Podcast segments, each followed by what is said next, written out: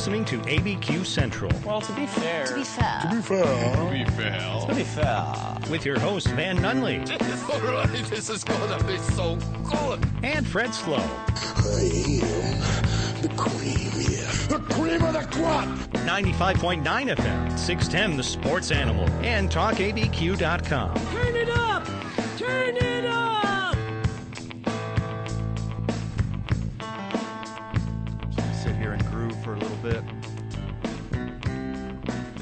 That beat bleed in on us.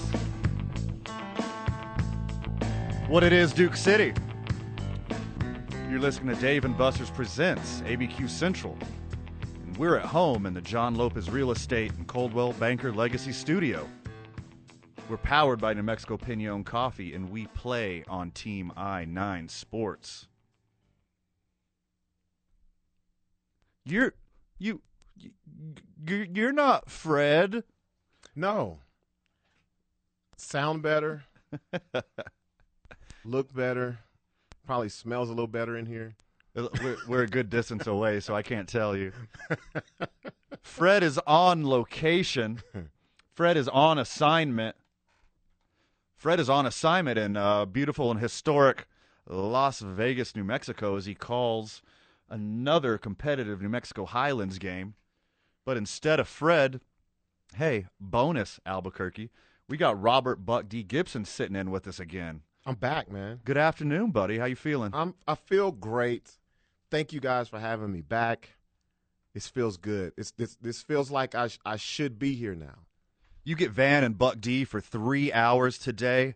No Monday night football, no Thursday night football, no isotopes, no Lobos. It's just us two and the sports world. And boy, is it a crazy day in the sports world. Man, it's supposed to be a quiet day until we woke up. It's Wednesday, right? like, nothing no. nothing happens on Wednesday. Boy, are we wrong today. Yes. It's a bad day for Van the sports fan. It is a bad day for Van the sports fan. Yeah, everything came crashing down for you. Just when I think the most prolific offense in baseball, my beloved Houston Astros, are going to stage an epic comeback and go down in history as only the 12th team to ever come back from a 3 1 deficit, they get smoked. Smoked seven rip in their house by the Braves. Oh, and if that's not enough, your favorite quarterback on your favorite team is an idiot. Yeah. Good morning, Van. Wake up to that. What a difference a week makes. For real. Because I was telling you the first time I was on the show, man, you're you're living the high life right now. Your Sure. teams are doing good. They're winning. Uh, you you guys that came off of a win on that Thursday night. It was the beginning of the World Series. wasn't that bad, Sure. but as soon as the game started rolling, it was over.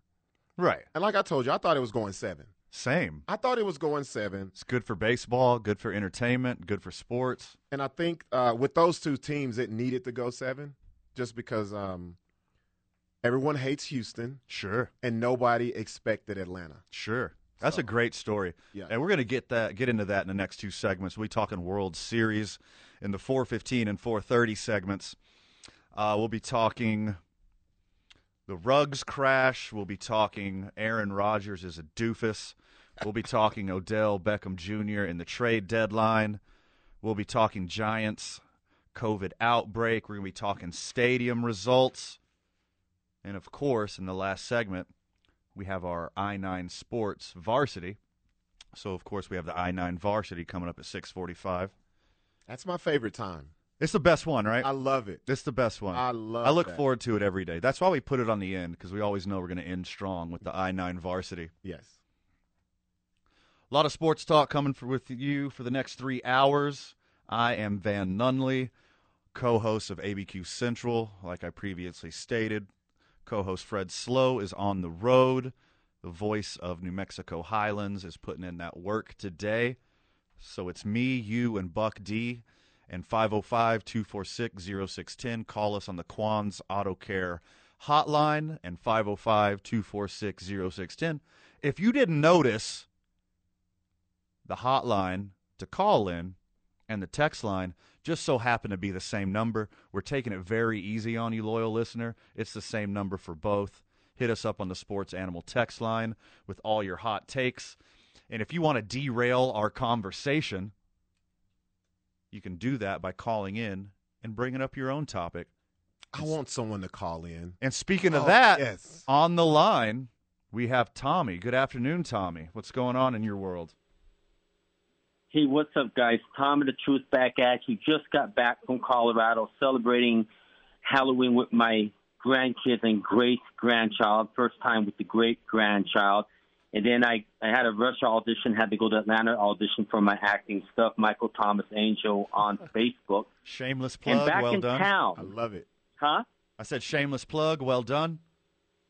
Um, Van, I feel your pain being a Thank you, Yankee sir. fan and expecting a lot.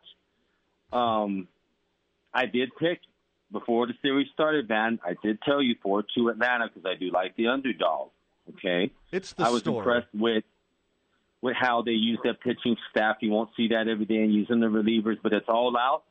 You only live once, and you might not ever be back in this position again. So you just play one day's rest, two days rest, three days rest, whatever. Just play the pitchers.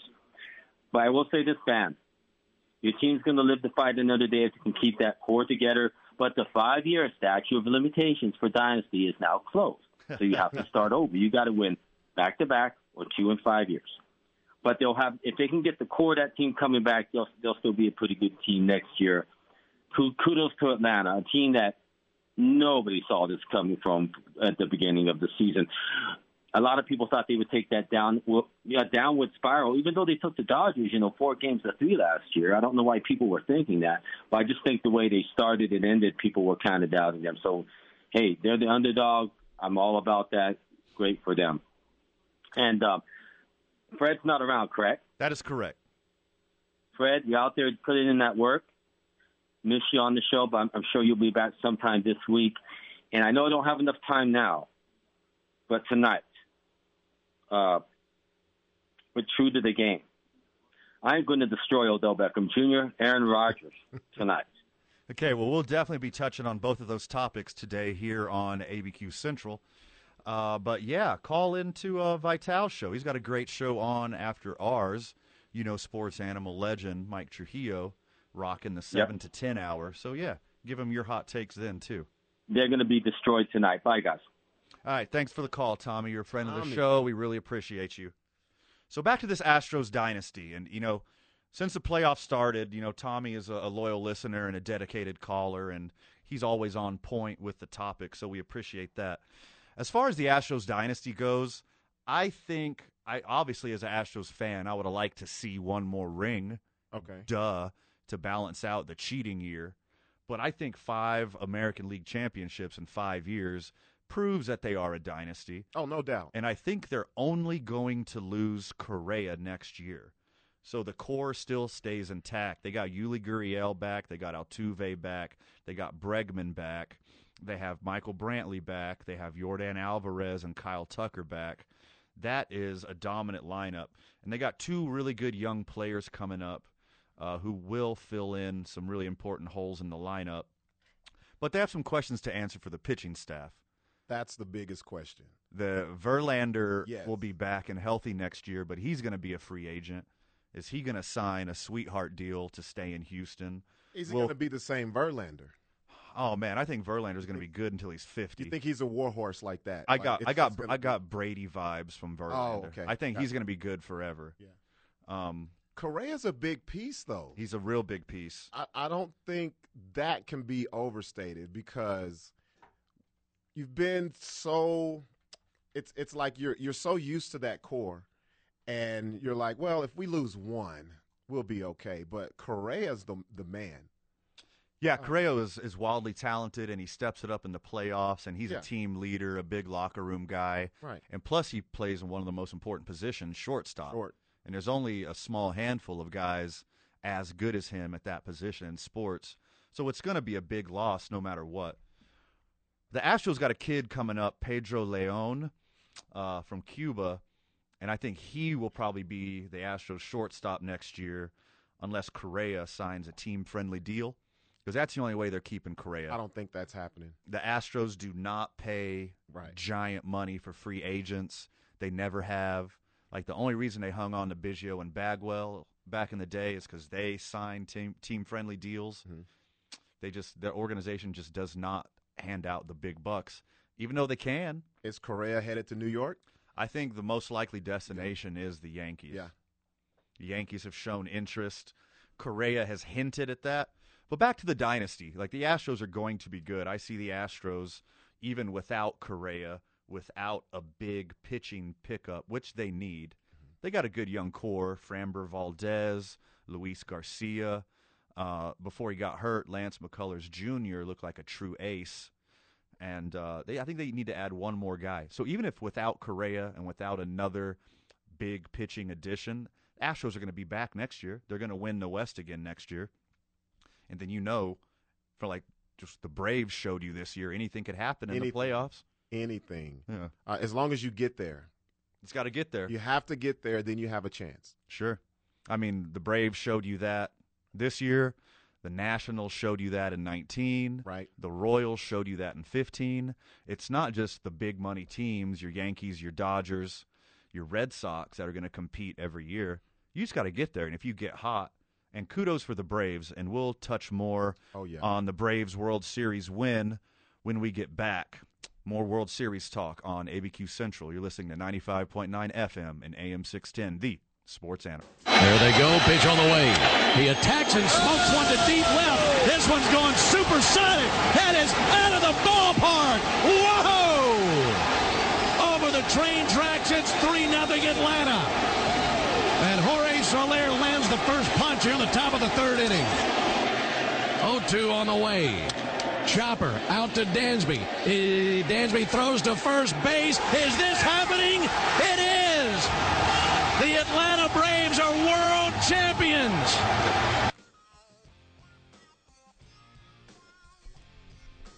Welcome back, Duke City. You're listening to Dave and Buster's Presents ABQ Central. And we're at home in the John Lopez Real Estate and Coldwell Banker Legacy Studio. As always, we play on Team I 9 Sports, and we are powered by New Mexico Pinon Coffee. I got a little cup of Mexico Pinon Coffee right here. Since we moved to the afternoon show, I've been drinking gonna- more caffeine in the afternoon. I was going to say, so you're, you're the, the coffee drinker at any time. Basically. Okay. I am now. I, I like to get a little amped up at the beginning of the show and then ride it out. Oh, okay. Got It it. really doesn't affect me by bedtime. But historically, like I quit drinking caffeine at lunch. But since we moved to the afternoon, I'm like, you need a little jolt when we start. So here we go. Big shout out to New Mexico Pinon Coffee. Amazing organization. We love them top to bottom. We had a meeting there today at one of the locations on the Alameda. The nicest, most supportive staff in the world. Good people. Help us out in the community. We love what they do in the community. You heard it there. Your ragtag bunch, the Atlanta Braves, I saw your- overcame all obstacles, I and saw now when th- when that was being played. And It was like, rough. Again, again. I hear it again and again and again and again. I'll hear it again tomorrow. I'll hear it again Friday. I'll hear it again on Saturday. And I never want to hear a clip until next year. But hey, man, if I wasn't an Astros fan, I would have been rooting for them. Like that's this is the kind of story that baseball fan loves. It's so many pieces to it. So many things had to come together perfectly Sure. for the Braves to win it. I, I, I didn't see it, even though it was laid out in front of me the whole playoffs, even at the end of the regular season. And, you know, with me being a Dodgers fan and they beat us, I still, even though I can't stand Houston, I still thought, I don't know, man. But it's like a storybook ending. Sure. And your Houston Astros been there, done that. Fifth year in a row, they've gone deep into the playoffs. Uh, six out of seven years, they've gone deep into the playoffs. I mean, it's you don't think they're going to get scared, right? They're a bunch of crafty veterans who's been there before. This ragtag bunch of young dudes and Freddie Freeman, they're the ones that are going to be scared and wide-eyed in the World Series, and they don't know what to do. Right. No, they played with heart. They overcame obstacles. Even in the World Series, they overcame obstacles. Their ace went down with a broken leg, Yeah. and they overcame that too. It's like, who cares? Yeah, we're just going to do it. We're just going to go out there and play as a team. one at bat at a time, one pitch at a time. Think about it though. If the at the beginning of the season, if someone told you the Braves are going to win the, the World Series, not only that, that the MVP would not be Freeman, you know what I mean? Sure. Or Acuna, how, how would you, you like? Come on, who? Who then? Who then? Who who, Who? could it possibly be? A guy that's not on your team? Definitely not that. And no one's going to think it's going to be Jorge Soler. And, and, He and- just so happened to play on the Kansas City Royals this year. and not that he was killing it in KC. He's batting under 200 when the Braves acquired him. Everyone got revived. If you think about it, Joc Pederson the same way. If it wasn't for Joc, they may not even get to the World Series. That is correct. Um, so he came from Chicago, got revived. It was like everyone just drank the Atlanta Braves Kool Aid and got rejuvenated. For sure. Yeah. Everyone needs a you know a change of venue, change of pace, and it worked. Every single trade they made worked out perfectly. So shout out to GM Alex. I'm gonna mispronounce Antilopathis. Is that correct? I wasn't going to Close enough. That's pretty good for a first time. Something long and Greek. I don't know. He did a great job at the trade deadline. I mean, and, and how do you replace a guy like Acuna Jr.? Man, Marcell Ozuna. So, I mean, it's not like he was injured. He's out because allegedly domestic violence. So you got that stain on you. Astros are cheaters. Braves are wife beaters. but the you know, shout out to the GM for making all those moves at the last minute. Everything he did was perfect. Everything worked out perfect. perfect. And and the, and the hard thing about that is you rarely see that. You rarely see it, and it pays off so quickly. You usually have to wait. Let me let me get a couple of seasons under my belt and see if this is going to work out. But it paid off immediately. Plus, I mean, they're outfielders. Soler come, comes over, and you think, you know, is he is he going to play? How much is he going to play? Is he going to be productive or not? And they get to the postseason, and you're right. Look what he does last night. Just an indication. I mean, to me, Rosario was their MVP until the last till the World Series, and Soler took over. So you can look at their their outfield, their roster on opening day, their outfield roster on opening day, their outfield roster during the All Star break, and then their outfield roster during the World Series. Three different rosters. Wow, Nine different players played those positions at different times during the year. wow. Friend of the show, longtime caller, longtime contributor, Lenny is on the line. What's happening, Lenny? How you doing? Well, you have to have a purpose. I mean, let's use the NFL last week. When would you have bet Mike White and Trevor Siemian winning on the same weekend? True. Sure. Anybody who plays for the Cowboys gets to win football games, apparently. In fact, one guy bet a dollar on Mike White to lead the NFL in yardage, and he only won one hundred twenty-five thousand on one dollar. Yeah. Well, it's a thousand. He bet a, a thousand. Yeah, he bet a thousand. Oh, I thought he yeah. said it, but still Yeah, a thousand, still and he a won one thousand. Not, Isn't that ba- not a crazy? bad day. yeah. Talking about disposable money. I, s- I saw an inter- I saw Lenny. I saw an interview with that guy, and he was like, "I really didn't think it was going to happen. I just wanted to make a bet, so when I went to the game, it'd be more interesting." Wow. Ended up with I get- 125k. Well, I'm glad, I'm glad he has that money laying around in his sock drawer that he can just drop it off just to make Sure. his day a little bit more enjoyable. But you got to give the Braves credit. You know, maybe the Mets can follow this model. I'm a Met fan. And then you look at the other side with all the moves the Padres make, and they come out hot, and then they collapse in August and September. So you never know what's going to happen. But next year, the biggest problem is going to be the LA Dodgers with their payroll can they keep putting out a quarter million dollars a year in payroll? Well, they got that multi-billion-dollar TV deal, so They I mean, do. It's the, the TV deal is like three hundred million a year, but at a certain point, you want some of that profit back into your team as opposed to fifty million profit. sure, I, I get you there. you got the you got the repeater tax, and you got everything else above two hundred million you have to pay. Yeah, the luxury tax ain't no joke. If you do it for a few years in a row, it escalates pretty fast. But the But Dodgers, after two years, it's three for one. Yeah. I mean, the Dodgers and Yankees and Red Sox, Yeah. and to some extent the Cubs, they got FU money anyways. Mhm. They could spend as much Well- on a roster as they want. Well, well, so does the Mets. He's the richest owner in baseball. sure. but he still doesn't know what he's doing yet. It's like he just bought something as a toy, and no one. And I'll get back to the Astros here in a minute. No one wants to be the team, the team GM from the Mets or president. Between last season and this now, 10 people have turned him down. You blame them? No. And I'm a Met fan, I say no. Sure. Yeah, I mean that's not the best gig in sports, right? It's not the best gig in baseball. It's probably Unless- it's middle at best. Unless Cohen just goes back to his Wall Street office and goes, I'm giving you the keys to the kingdom. Oh, here's my checkbook. Oh, they started you- when they got uh, almost called him Jose Reyes, Francisco Lindor. like that was a lot of money for a guy who underperformed. Like that just shows. I thought they were on their way with that.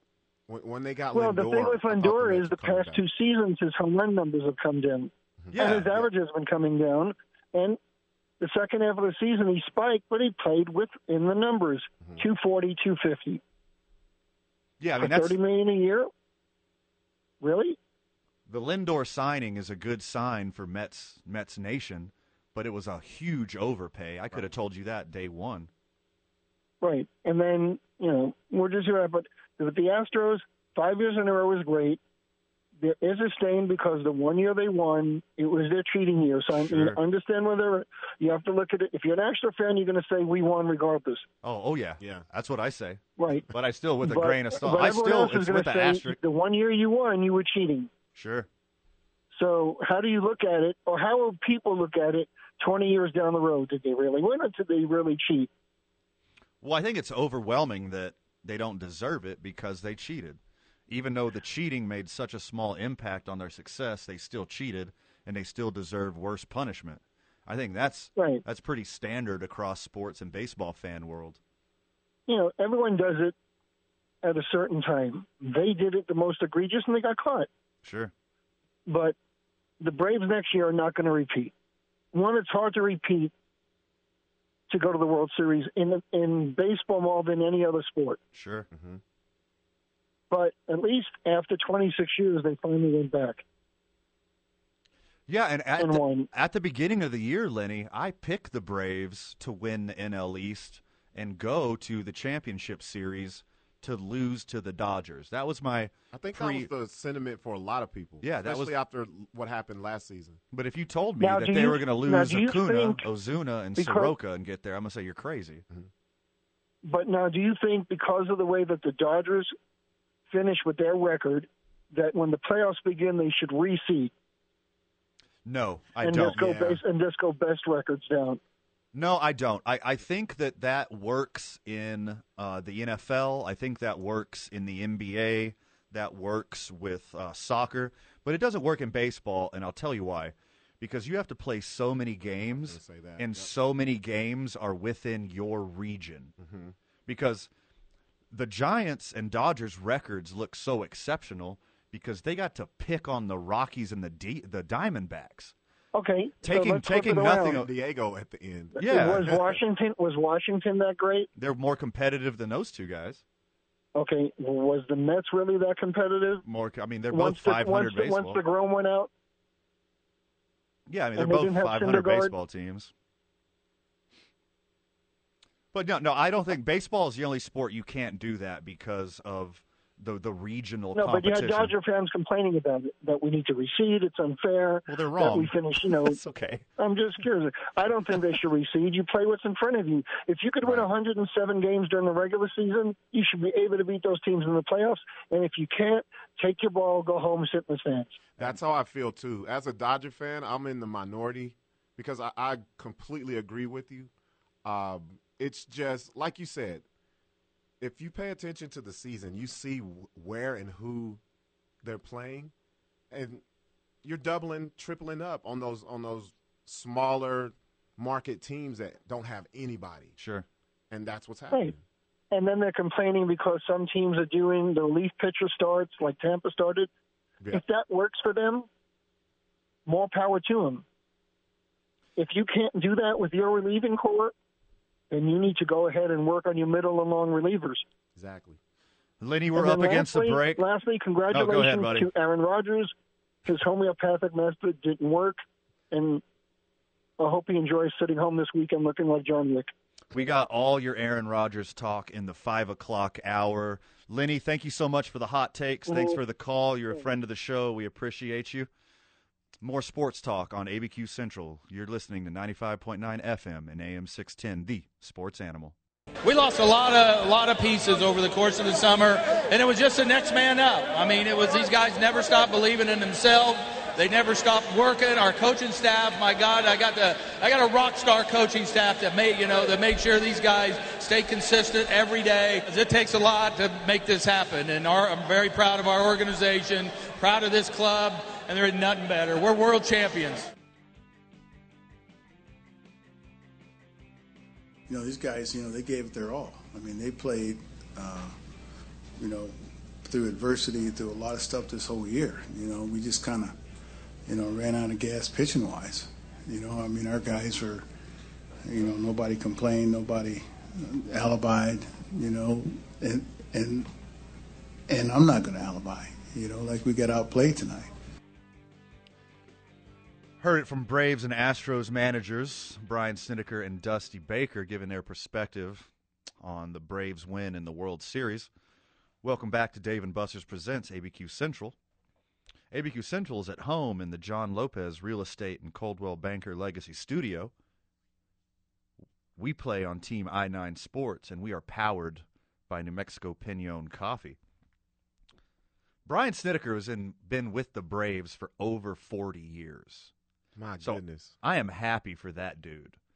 Got drafted by the Braves, played for the Braves, minor league coach, scout, third base coach, pitching coach, bullpen coach, bench coach, and now manager, and leads the organization that he's been with his whole career to a World Series championship with more adversity, I oh, think, Oh my goodness. that I've seen in ages for a professional team who won a championship.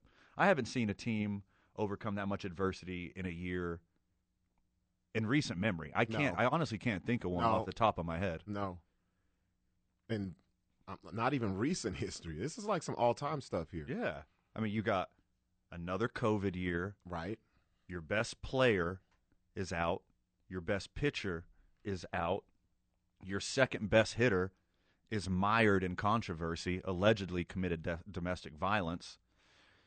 Your team was in next to last place in its division.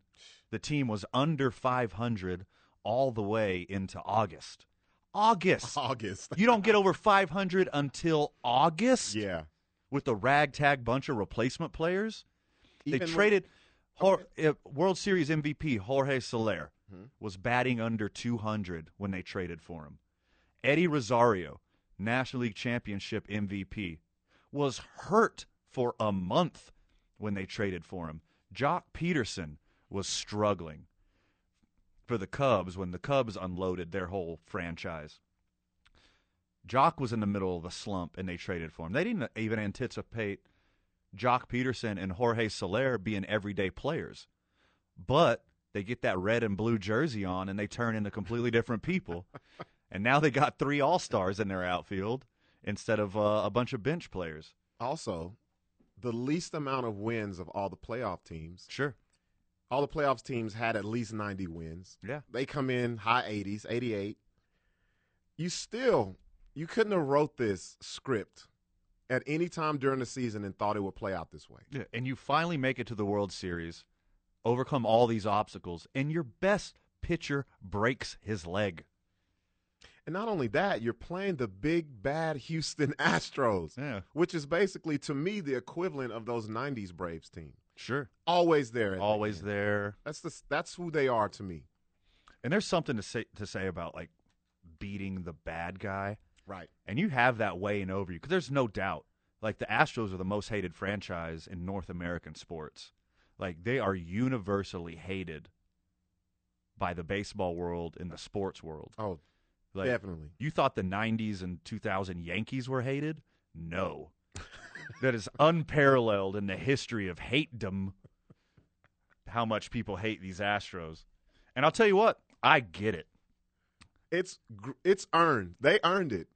Oh, for sure they earned it. They earned it. They they time. earn the hate by cheating and they earned the hate by talking smack the way they talk smack, and they earn the hate by being successful and By coming winning, back yeah. every year. By winning. Every- winning will do that. Every to way you could hate a team, they get hated, and they deserve it in each category.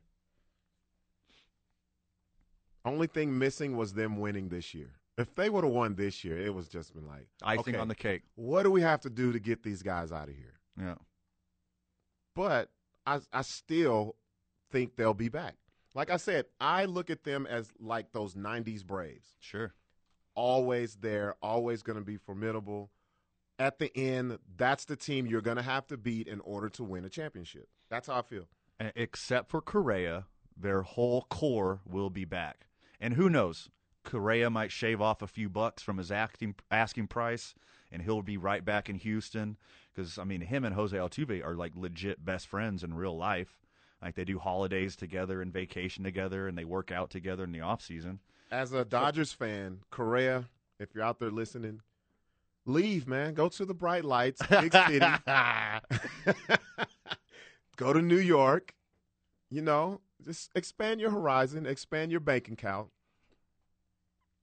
Bum bum bum bum. Breaking news from the baseball world. Giants MVP catcher, hopefully first ballot Hall of Famer, Buster Posey is retiring. Just announced. Breaking news as of right now. Giants catcher Buster Posey to retire. As a Dodgers fan, That's I just have to say bye. no, all jokes aside, surefire first ballot has to be, has to be, especially at his position. That's He was, he was a he was a classy rival player, don't you think? Yeah, he, wasn't was. really a jerk, you know. No, not no, you you had to respect him.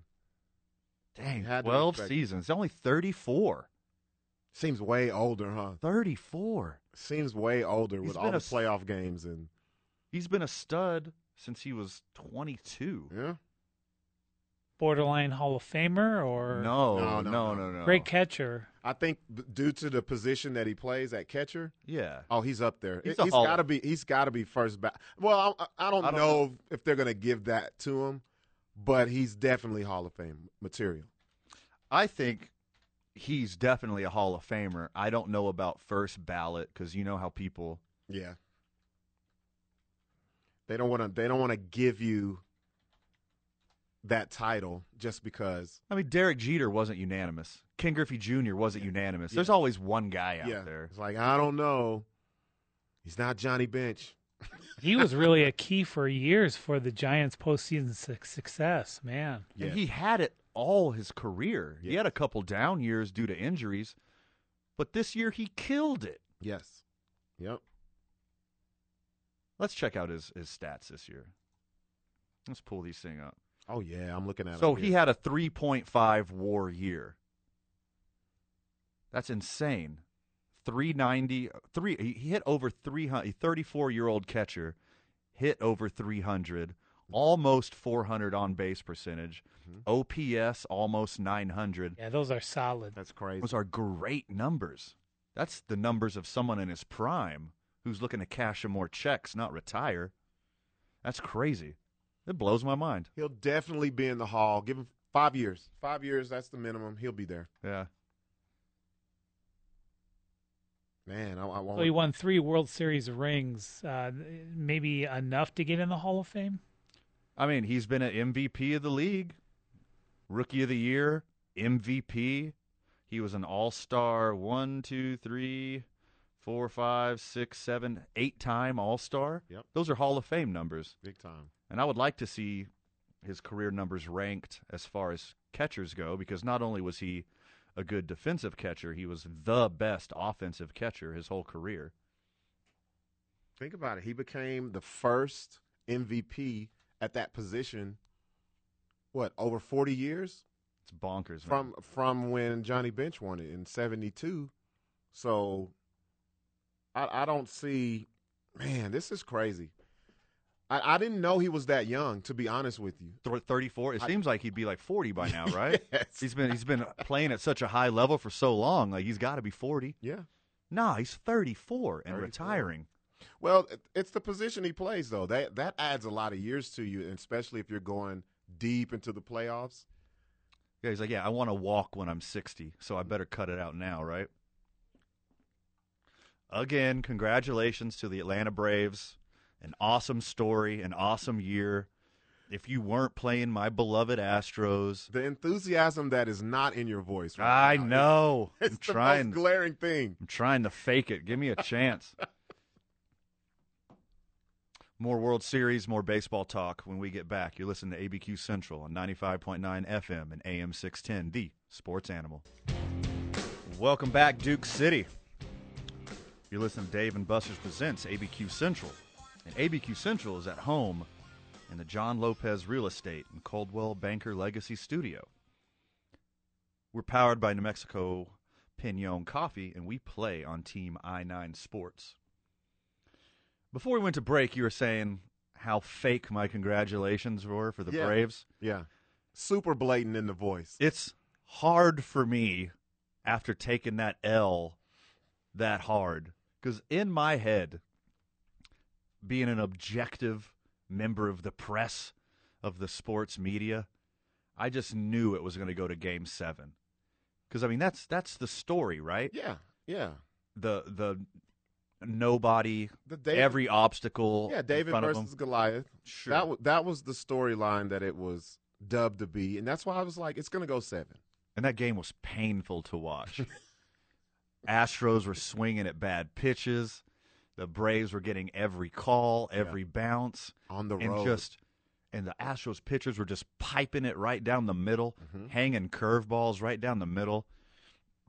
That ball that Jorge Soler hit, four feet shorter than that moonshot that Albert Pujols hit off of Brad Lidge. Four feet shorter, Vital. That was a monster. Yeah. I could not. I mean, he cleared the stadium, It right? went outside of the stadium. Oh my gosh, Yeah, the roof was open. He hit it out of the stadium. unreal. So congratulations, and I do mean it, even if I don't sound like it. congratulations to the 2021 Atlanta Braves and Atlanta Braves Nation. Well, their pitching and defense. I, you know, being a Brewers fan, I saw that first series against the Braves, and I noticed how their pitching and defense were outstanding in that round one series against my Brewers. And then the offense started clicking. They started making late inning comebacks against the Brewers and the Dodgers. And you know, Robert, you know this. This, you know, they, they just kind of snowballed into that. They they did just enough. I thought their bullpen kind of ran out of gas, but they held on here in this last game. Yep. Did what they had to do. Now they're world champions. So Freddie Freeman is a free agent, but he's going to sign a hometown deal, right? Say no way he goes anywhere. if anybody is going to take a couple mil off the top Right. to stay, it's going to be him to stay in Atlanta. he's not going anywhere. No. So Atlanta will get Freddie Freeman back, who won the MVP last year. It's not like he's old and aging and can't play baseball anymore. He won the MVP last year, and he's a top 10 in baseball guy this year. Right. So you got that. You get Ron Acuna Jr. back next year, who arguably is the best all around player in baseball.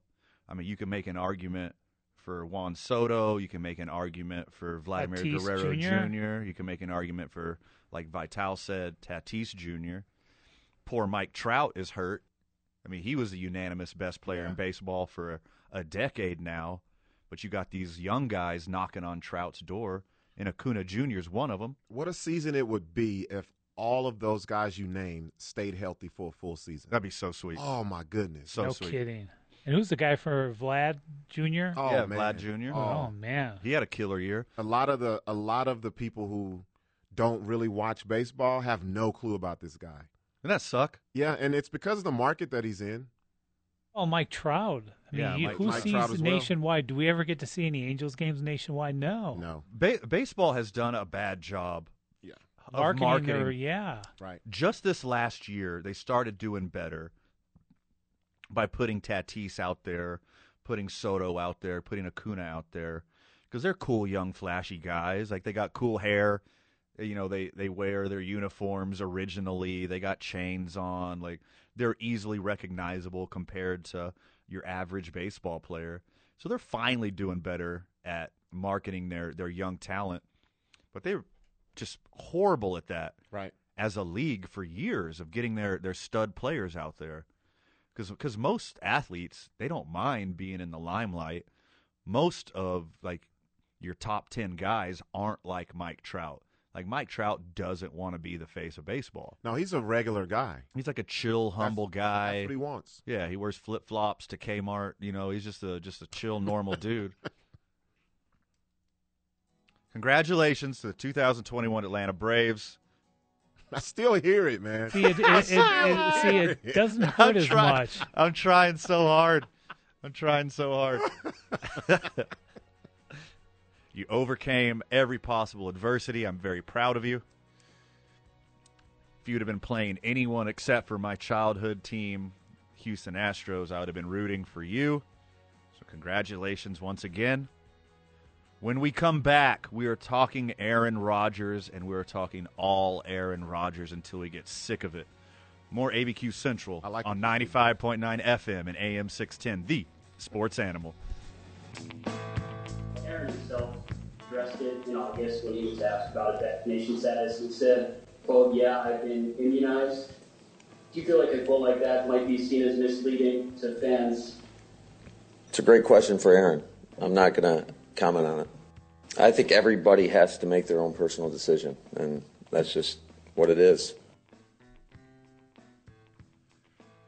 Matt LaFleur, Green Bay Packers coach, talking about if Aaron Rodgers duped the organization, if he lied about his COVID status. Which I don't know if lie is correct. No. Half truth? Yeah. Purposefully deceives? What's the difference between immunization and vaccination? Well, an im- immunization is you're exposed to the virus, but you're not vaccinated. So that's like some doctor, some witch doctor, rub some COVID on his knuckles and be like, "You're fine, buddy." You know what I call what Aaron Rodgers did? he finessed. There you He go. He, finessed everyone. He didn't lie. No, he just He didn't outright lie to everybody. But now that I'm looking more into this, Snow no way Green Bay wasn't in on this as well. Of course they were. Everybody knows. They knew it. They knew. Yes. The Players Association knew. The NFL knew. Everyone knew. We're talking Aaron Rodgers. Aaron's got the Corvid.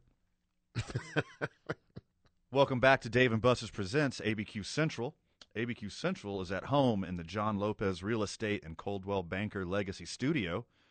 We're powered by New Mexico Pinon Coffee, and we play on Team I 9 Sports. Fred is on assignment in beautiful and historic Las Vegas, New Mexico, calling some games for New Mexico Highlands University, and in his stead, we have comedian, radio host, sports fanatic, all things everything, Robert Buck D. Gibson in studio. How'd the first hour go, buddy? Flew by. Flew by, right? Flew by. But I think with what we're about to go into, these last couple of hours may seem like five minutes. yeah. I'm telling you. yeah. Did Rodgers break NFL protocols? Do you think is he going to get suspended? What does the NFL do to their one of their top star players that people love to watch? Well, if they wanted to prove a point, they make a message. Like they make him an example. Like this is what you do when you deceive us. This is what you do when you because they got to feel in Burqueño terminology all we thou about this. they got their little feelers hurt. Yeah. But I don't think that's what's going to happen. You think I- a slap on the wrist, I, I make think, excuses? I think what they'll do is turn everything towards the organization and not just hone in on Rodgers. So, if you're new to this story, breaking news came out today that Aaron Rodgers will miss Sunday's game against the Chiefs because he's out with pro- COVID protocol. And not only contact tracing, but Aaron Rodgers has the COVID 19 virus. and he will be out at least 10 days. And but you said, but Van, he got vaccinated. All he needs to do is provide two negative tests and have no symptoms, and he could play on Sunday.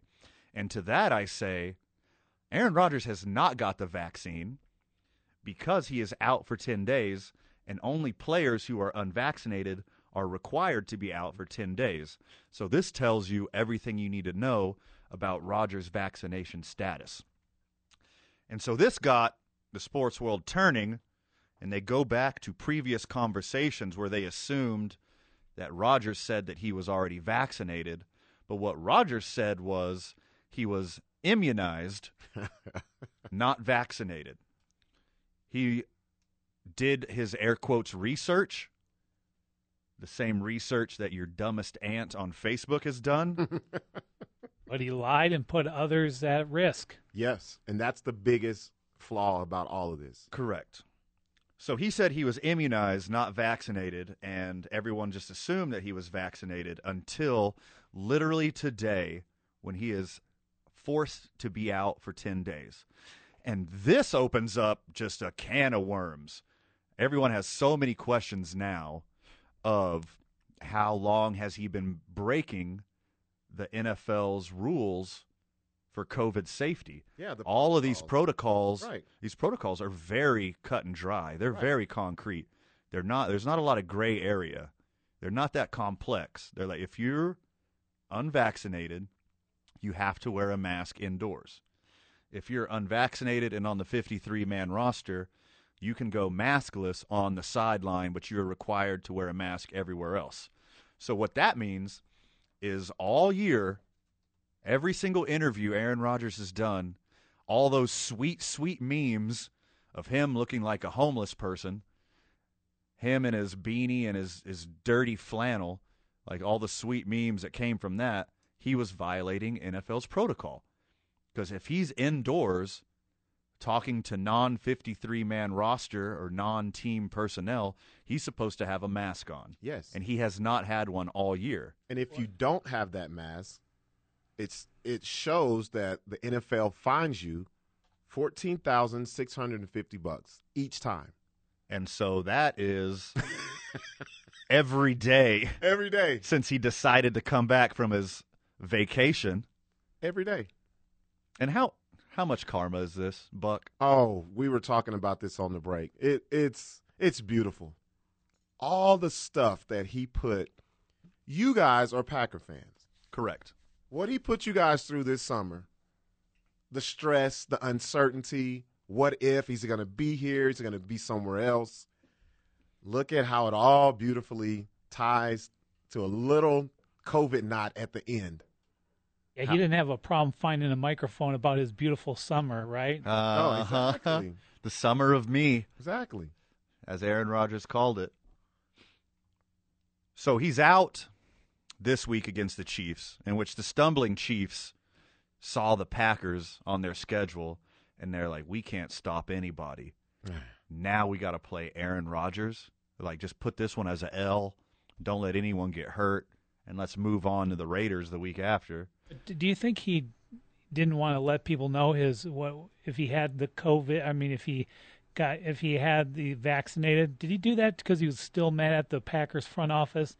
You never know in how this guy thinks. That's that's what gets me about him. Well, all this came out today, so this is going to unfold, and and you know, Aaron Rodgers is must see TV. Oh yeah. So all the news coming out is going to be headline news. So more and more is going to be coming out about this in the next hours and days and possibly weeks. And like I said, I think this is the organization knew.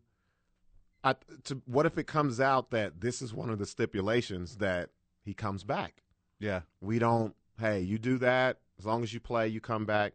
It could be. It could go into so many different directions with this. And his Robin, Davante Adams, is out with COVID right now. So maybe he convinced a few other players to do his Herbalife or essential oils Yeah. or whatever snake oil that he thinks is passes for a vaccine. And now he's just only hurting his organization. Because Davante Adams was out last game, he's going to be out this game too. Like Davante actually got COVID. Like, he's got it, got it. And now Rodgers has got it, got it. Cowboy fans are happy right now. Sure. They're throwing a Super Bowl parade Anybody right now. everyone who's like second through fifth seed right now Yeah. is so is just rejoicing. Them, the Rams, like yeah, this is this is huge. So now the Packers home field advantage is in jeopardy. Oh, I like what you're doing with this. I like what you're doing with this. But I'll say this though. They're playing Kansas City. This is the most ideal team to be playing this with week. no defense whatsoever. None. Let Love go out there, show what he can do. Yes, continue the run game, establish it, but just let him throw it deep, man. Just open it up. I want him to just be able to do what he wants to do. I want Jordan Love to throw for 500 yards, and they put Aaron Rodgers on waivers, and then do a waiver trade line, trade deadline deal for him. That's all we need to see against the worst defense in the league. Get him out of here. Hey, and I am a Packer fan, and I am an Aaron Rodgers fan, and, and I love how weird and quirky and entertaining he is. All the all the weird parties and in the news for movie star girlfriends and stuff, and all the goofy commercials, and I, I like that part. I like his personality; it makes it entertaining. And now with all this going on, sorry about that, Van. What's the line now? It moved, I bet, in Vegas. Oh, definitely. Oh, dude, it was it was a pick 'em. It was either it was either like Packers by one and a half all the way to even to a pick 'em game, and then now with Rodgers out, like it's got to be like a like a seven point swing, right? Seven eight point swing. Are they playing in Kansas City or It's in KC. Oh man. Well, no, what am I talking about? I keep I keep doing this thing with Kansas City if as if they were the last two seasons, two, three seasons Kansas City. It went from pick 'em to Chiefs minus seven and a half. Okay. So Aaron Rodgers is worth more than a touchdown. Also, I'm looking because okay, so he's he has to sit down ten days, right? Correct. So that means the next game he won't be able to practice that whole week, The right? most of the week, yeah. and they're playing Seattle. They're playing Seattle. With Wilson might be back. Oh, okay, all right. I'm thinking of Geno. If it's Geno, if it's Geno, I say you let Love have another week. Oh, you have to.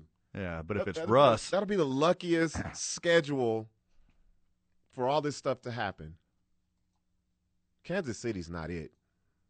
I, I, I, I Kansas City isn't going to be this bad all year. but they're not going to get good quickly. They're not going to get good in a week, Yeah, exactly. no matter who the quarterback for the Packers is. I, I, I have the Packers eking that game out if they have a good game plan and don't get too conservative. More Aaron Rodgers talk on ABQ Central. You're listening to 95.9 FM and AM 610, the sports animal. It's just who he is as a as a competitor, as a man, um, as a football player, and I think I think our guys will do a great job of assisting him, rallying around him, and you know I expect us to go out there and, and play a great game. Matt LaFleur on Jordan Love. Welcome back to Dave and Buster's Presents ABQ Central. ABQ Central is at home in the John Lopez Real Estate and Coldwell Banker Legacy Studio. We're powered by New Mexico Pinon Coffee, and we play on Team I 9 Sports. Hey, good thing Aaron Rodgers is such a crappy teammate and didn't show up all off season and preseason, so Jordan Love could get all those reps so he could be a good backup this game, right? That's the silver lining on all of this. You know, it's not like he's just coming in cold, hasn't worked with the team before. He got a lot of reps in during that whole summer of Aaron Rodgers. Yeah, while Rodgers was hosting Jeopardy and going on vacations with movie stars and cutting ridiculous commercials and doing every Aaron Rodgers thing. Jordan Love was in the trenches Yeah. practicing with his team. That's why I say let Jordan Love loose. Let him loose. Sure. Keep the same game plan in that you have for Rodgers and just let him play. Let him play. Find out what you have. I mean, because the Chiefs know that they got a backup playing against them, so they're going to their game plan is going to be to stop the run, right, and make Jordan Love beat you. Good, let him. Hey, open him up. Be let him throw. What you asked for. Yeah. A couple of teams saw that already this past He- week. He's been there for two two plus years. He knows the playbook. He's got a cannon. They got a very very talented roster around him. Jordan Love is not that big of a downgrade.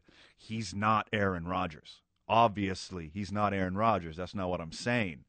But he's not as big of a downgrade as some teams when they they lose their quarterback. Right. Do you think it's uh it's more amplified with the team that they're playing? A hundred percent. Yeah. Oh, duh. We got we got to give them some credit to Yeah. when this happened. Sure. And who they're playing when this happened. And doesn't that suck? It's like a day after the trade deadline Oh, when all this happens. Yeah. Instead of putting some extra pieces around them to make sure that they make it through this couple weeks, like you're just nope. Trade deadline's yesterday. You get stuck. And this comes on the heels when he had three wide receivers not in the Arizona game because of the COVID 19 protocols. A great team effort. That Packers, that And so Packers win. I was fired up after that Cardinal win, you know, to see what they could do next against a team that's still pretty good in my, you know, my estimation. By the Kansas end of the year, the Chiefs will be fine. They'll be clicking. Yeah, they're They'll just be got a Swiss cheese defense right now. Kansas City Chiefs defense makes every single team they play look like the Kansas City Chiefs offense. And I was so happy when my Chargers beat them earlier in the season. Now I'm like, that win means nothing. nothing now. Everybody's whooping them. Yeah. So with Aaron Rodgers' antics all off season, all the drama with wanting to be traded and the organization doesn't love me and they don't let me make personnel decisions. I'm not having anything to do with the team. I'm not going the off season. I'm not playing in the preseason. Got smoked in week 1. And now he deceived the NFL and his fandom that he was vaccinated. Nobody asked for his vaccination card. What do they not ask him that, or they just go by word? Obviously, they go off somebody's word. He yeah, just- he yeah, just- I'm good. he I'm just- immunized. He batted his big goofy eyes and he smiled and he told a joke and That's what happened. talked about State Farm and everyone quit thinking, quit talking about it. Like no one, no one follow. There's no follow up questions. Simple question. Let me see your card. Yeah. It- Nobody asked that question. oh, It is- immunized now. Like, It is huh. so irresponsible, dude, especially being the leader of the team to to to, you know not let people know what's going on here. and his teammates love him on the field. Oh, no doubt. He's a great. I mean, obviously one of the best quarterbacks in the history of football. He's fun. He's a good leader. He knows football as good as anyone else. So his teammates love him.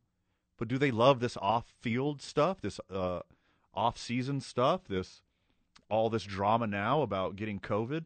And like, hey, I don't wish harm upon anybody, but you kind of want him to get it, right?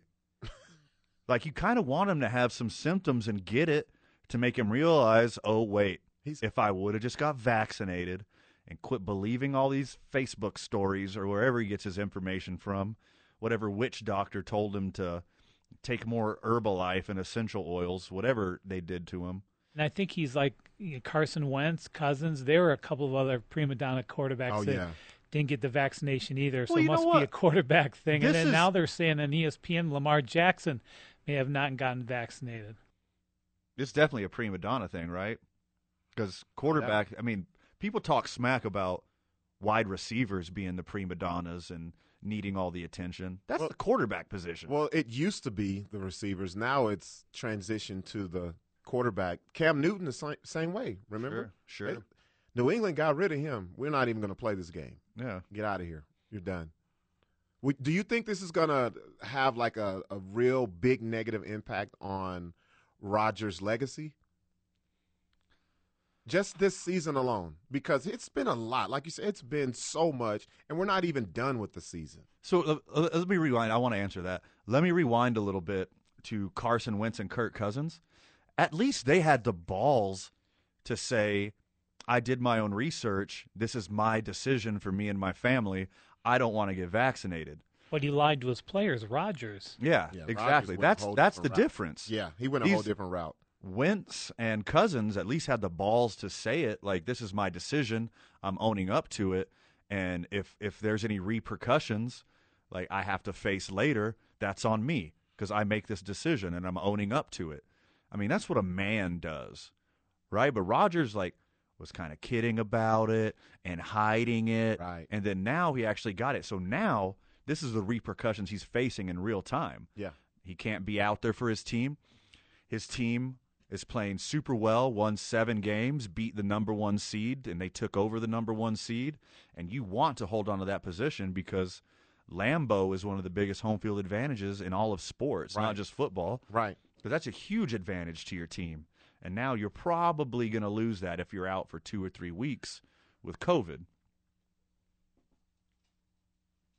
his legacy. I'm, I'm trying to think. Okay, so he's he's playing during the same time as the goat, Brady. Yeah. Brady doesn't go through this stuff. He doesn't put himself in these positions. Nope. It's all about winning. His teammates. I have to win. He's driven by winning. Rodgers, we never got that with him. And, you know, like you said, the teammates love him. But the problem with it now is he's one of the faces of the NFL. So it makes it that much bigger. Sure. For him to be doing this coy stuff, this slick talk. Hey, I'm immunized. Uh, Possibility of infecting your teammates. yes. And that's I maybe mean- that's where it started, right? Maybe the wide receiver group They have no clue, huh? got it from them or they got it from him, Right. like uh, vice versa. I, I think he, I think his legacy, if by, unless they win the championship, his legacy kind of tarnished with what's been going on and what's continuing to go on with him. Well, because I mean, this shows, like I said, like his teammates love him when he's on the field. He's high energy, Yeah. high intelligence, and obviously one of the most talented quarterbacks in the history of the game. But that he's not a teammate. He he wasn't there for the boys all off season. You know, he's not going to be there for him now in a couple pivotal games. Like if he gets really really sick, like COVID sick, because you know some people, you know, in their 30s might have some kind of genetic defect where Right. COVID hits them harder.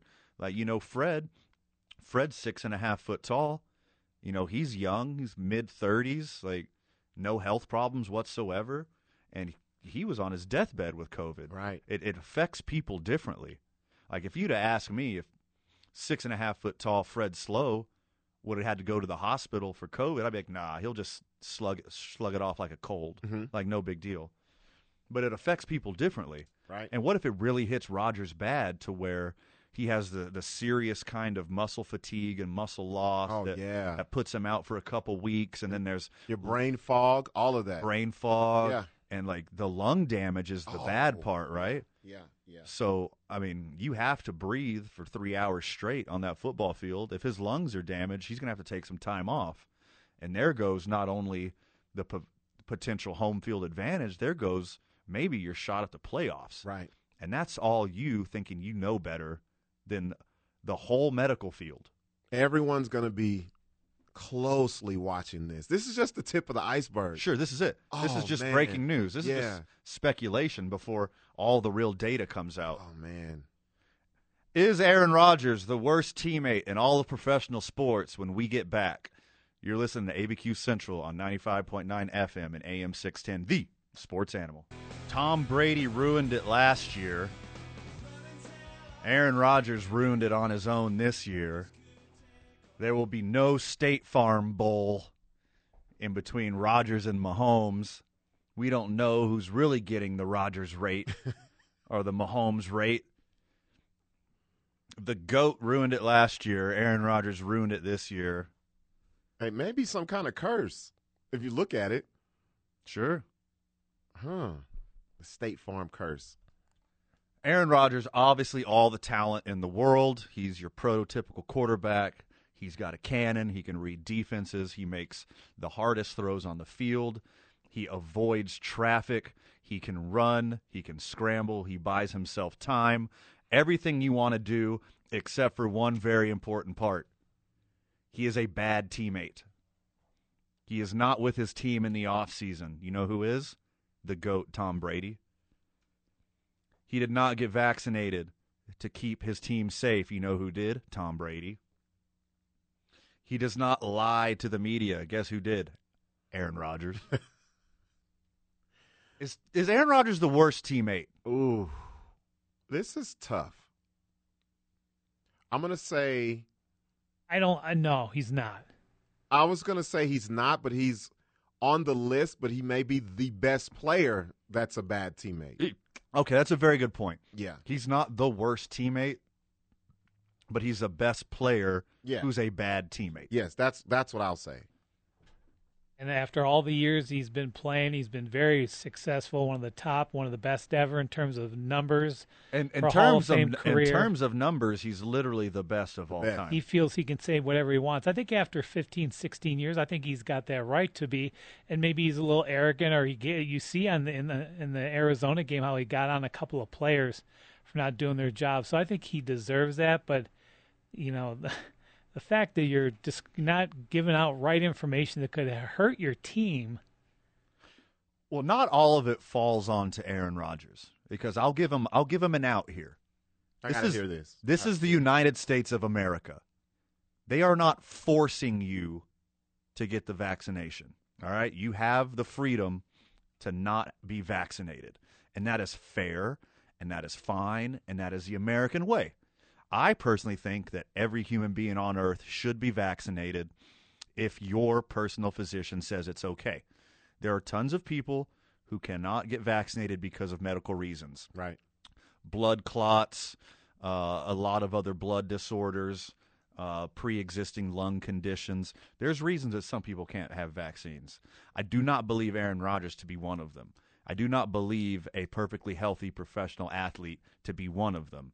And I think to be a better teammate, to be a better role model, model he should have gotten vaccinated. So just put this on the list of other reasons that Aaron Rodgers is a bad teammate. And also, as a leader of men, you are the leader of that organization. Players, Yeah. they follow you, and and you're supposed to be this not not role model because they're teammates. They're looking at each other's like a family or brothers. Sure. But when you're looked at as the best and also the leader, you represent them. Yeah, okay. Let's say hypothetically, Aaron Rodgers does get vaccinated, and his left tackle is not vaccinated, and his left tackle is out for a game, and Aaron Rodgers that takes a hit that puts him out of the game. How is he going to feel towards his left tackle? That press conference would be legendary. Right? but now that it's him, it's his own personal choice. Yeah. He's living his own life. Right. All of that stuff that they're going to try to spin it that way. But no, he's a bad teammate. He doesn't have his boys back. Because like you you may not have heard this on the show, but me and Fred gave it to Kyrie for weeks because he just wouldn't do what he needs to do Right. to be a good teammate and get out there on the court with his teammates and go win a championship. I mean, Kevin Durant knew that he was quirky. He knew that he was weird. He Not- knew that he lived like his own code. Not to this extent. Though. Yeah. Yeah. You talking flat Earth stuff? You talking Kennedy assassination stuff? Okay, cool. That's a fun h- hobby. Whatever. This is your team is on the line. The success of your team is on the line. Correct. They brought you in for a reason. and they all got together for one goal, and you were a part of that. Not a part of it, a big part of it. Yeah. And you didn't do what you needed to do to be a part of the the whole grand scheme of things. Makes it makes them now. What is what happens long term now? Do they look at him differently? Sure. And that's going to be a problem, especially with when it comes to football. Well, Yeah. all sports actually, any any team sport. I, I'm a Packers fan, and you know, by proxy, obviously, I'm an Aaron Rodgers fan, and I like Aaron Rodgers because he's he's fun and funny and quirky, and he provides some entertainment on top of being an elite level quarterback. Right. But like when all this drama in the offseason was happening, I was like, trade him. I don't care. Like you're gonna you're never gonna get more for a player than you can get for Aaron Rodgers right now. You can get an offensive starter, a defensive starter, three first round picks, a couple second round picks. They will give you a Earl Campbell size haul, a Herschel Walker Oh, yeah. size haul for Aaron Rodgers, just the max they could possibly give you. Take it. He's going to be gone in a couple years, anyways. You got you put a first round draft pick into Jordan Love. You got a good team around him. Why not get an elite wide receiver and an elite safety and three first round draft picks and build your team up again? I think they're going to regret doing that now. As a as a Packers fan, do you think you're in the minority with that A hundred percent. I was gonna say, Hey, hundred I was. I was looking at Mike. I was gonna say, is Mike feeling this? No, he is not. That's why I was looking in there. I was like, yeah, I was. You have to be the only Packer fan to say that. because I'm intelligent and reasonable. Like I said, Uh, fans usually aren't. No, they're not. They're passionate and Not they're, at all. and they're blinded by the Yeah. love of their team. Yeah. Well, he's got every choice to do what he wants when it comes to this. There, there is no mandate about having to get it vaccinated, And that is correct. And so he's got that right. But when you're sitting there talking in the summer about we're all in, we're one team, and this in after the Cardinals lost about how this is such a special group. I'm proud to be with a special group and playing with them. Well, I mean, this is a to me a misstep when you don't want to take something and you're stubborn about it. That's there's there's a level of arrogance there I don't like because it's about the team, not me. He's not taking the red pill or the blue pill. Right. He's taking a a vaccine that's FDA approved now. It wasn't You know, even. It wasn't even that for the longest. and it wasn't even at the beginning when it was just uh, temporarily passed right through the FDA. Was- it's like legit FDA approved now. I was gonna say for the longest, that was the saving grace, Sure. not FDA approved. Right. And and people who said that, I was like, you have that right. That's smart. Yes. Wait for more data. That's Right. fine. But it's FDA approved now. You can be fired from your job. If if Aaron Rodgers texts me, he's like, "Hey Van, love to come on the show tomorrow. I got three hours open in between four and seven. I'm like, I'm sorry, A Rod, you can't. Wow. Because you have to be vaccinated to enter this building. True. And, and To back me, to the lying point. about it is worse than the whole vaccination thing. Well, I mean that's that's see the word lie. The word lying has obviously has a way heavier connotation than being deceptive, or what'd you say, finessing? He's finessing. He yeah. he finessed was- the yeah, media. he yeah. finessed the Packers. Right. But like Mike said, it affects way more people than just him. When you do it the way that he's doing it, just not being upfront and truthful and saying what he needed to say, but being coy and I, I'm I'm I'm immunized. Sure, sure, immunized. How? With what? Essential oils? How did you do this? Maybe you thought vitamins was the was okay. The finest juices and berries. Hawaiian punch when he was over in Hawaii. Maybe he had that. Remember that when you were a kid w- go, growing up? Yeah, did, or did he go to like Wakanda and drink the purple drink? yeah, exactly. This will strip away your power. like what? What is he talking Well, what is he about? like I'm immunized. Immunized. He's going to be all right in 10 days. He'll come back and play, and we'll all forget about this. And, and so. But Will he though? It's Aaron Rodgers. It's never over. It's never going to be something It'll be else. something else. Yes. It'll be something else in a couple weeks. It'll be something else. And uh, more speculation is the reason he's not vaccinated is because of his fiance. I, I just don't want to hear another word from him talking about that the organization is not doing enough for him to win after this thing, this oh, stunt. very true. Yeah, He made a big old fuss out of that. For sure. And I mean that's that's the thing that- that's his legacy is built on. Everyone knows how talented he is. Everyone knows that statistically he's the goat. Of course, Tom Brady's the goat because look at all them rings. Right. Yeah, he's gonna need three hands after a couple more years. But like you said, if you look at the stats, you look at the passer ratings, Yeah. the numbers, he, he by far too. Yeah. It's not even close. Yeah, he's the best statistical quarterback in the history of the NFL. You know what else he is? Phenomenal at losing NFC championship games. I hope he didn't pass the COVID on to Jake from State Farm. That might have been where he got it, legit. And I think it's hilarious that he grew out that dirtbag haircut Yes. and rocking that horrible beard Yeah. just so he could be John Wick for Halloween and bring his dog and his gun out and be John Wick for Halloween and gets COVID. Somebody said uh, you saw the video where he was imaginary shooting. Yeah. Somebody said that the nurse was trying to give him the, the shot, and that was him shooting the nurse. Shooting the nurse. Get away from me! I don't. I'm already immunized. All right, this will be a developing topic, and it's obviously one that we're going to keep covering uh, here on ABQ Central. Me being a Packers fan, Vital being a Packers fan, and just loving this sports adjacent content. We'll put a bow on this Rodgers story when we come back. Then we're going to be talking United Stadium. You've been listening to ABQ Central on 95.9 FM and AM 610, the sports animal. Ooh, DJ Vital. Sneaking in some Fantagram. Digging in the crate. I know that one. That's that's my jam. I've seen Fantagram live here in Albuquerque. Put on a good show, yeah. Welcome back to Dave and Buster's Presents ABQ Central. ABQ Central is at home in the John Lopez Real Estate and Coldwell Banker Legacy Studio. We're powered by New Mexico Pinon Coffee, and we play on Team I 9.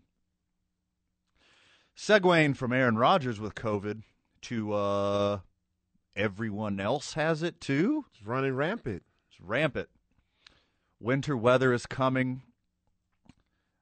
A little little COVID nuggets that are on the surfaces everywhere. They don't melt like they used to in the summer. It makes it easier for everyone to get COVID nuggets. little co- little little COVID nuggets. The New York Giants are hoping to avoid a COVID outbreak. Multiple players tested positive on the New York Giants. Let me guess. Saquon. Duh. Duh. Just bubble wrap him, man. Just For do sure. something. Seal him off somewhere. Damn. If something can go wrong, it's gonna go wrong with Saquon Barkley. A hundred percent.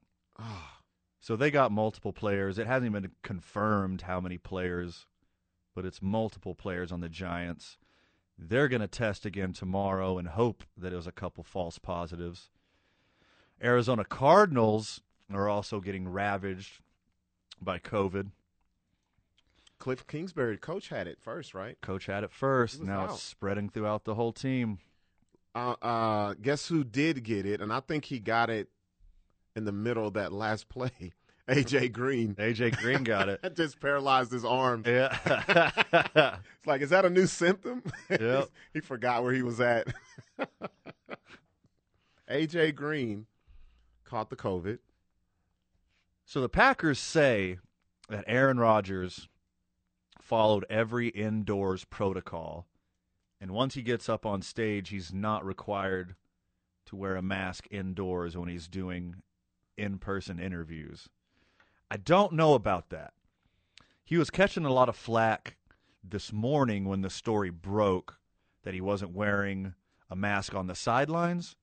And me doing my homework, if you're part of the 53 man roster, you do not have to wear your mask on the sideline, mm-hmm. whether you're vaccinated or unvaccinated.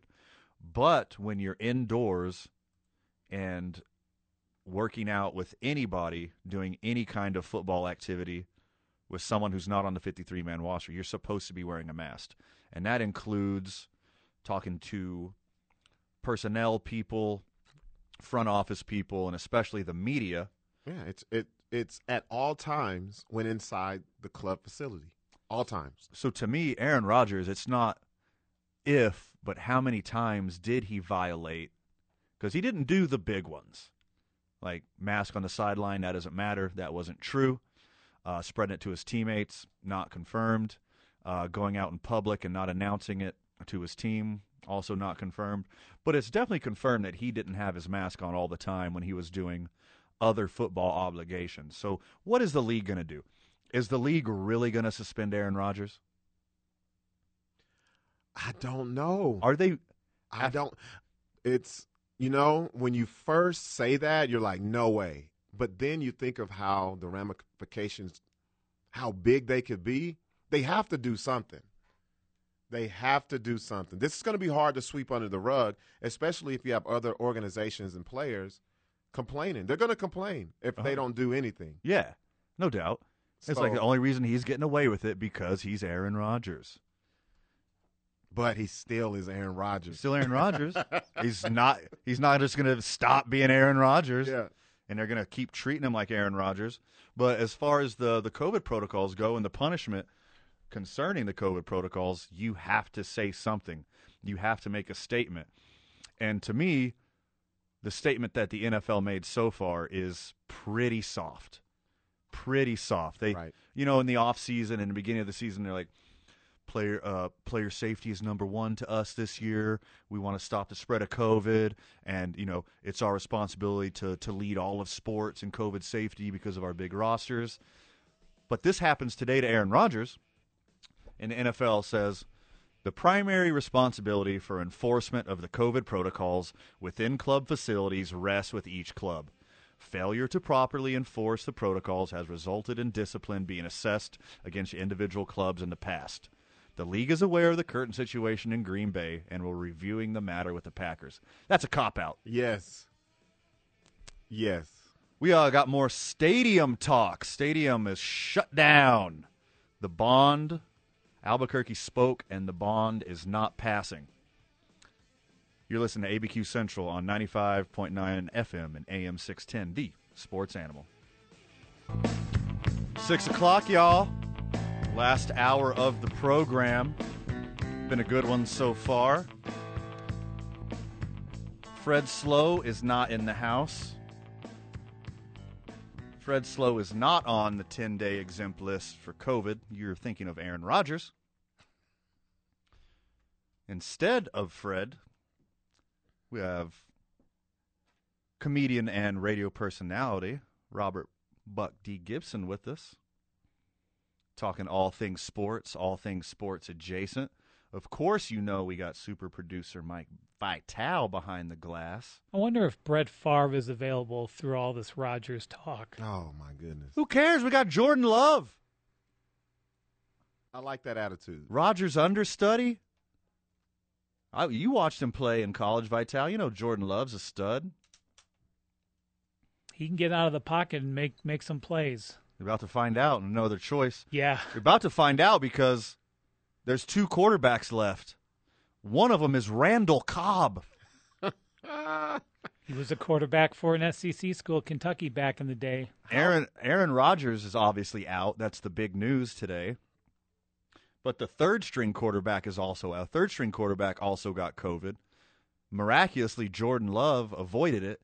And the emergency quarterback for the Green Bay Packers is Randall Cobb. How poetic would that be that Aaron Rodgers lobbied for Cobb to come back and somehow Cobb ends up being the quarterback? Yeah. And Jordan Jordan Love plays three quarters.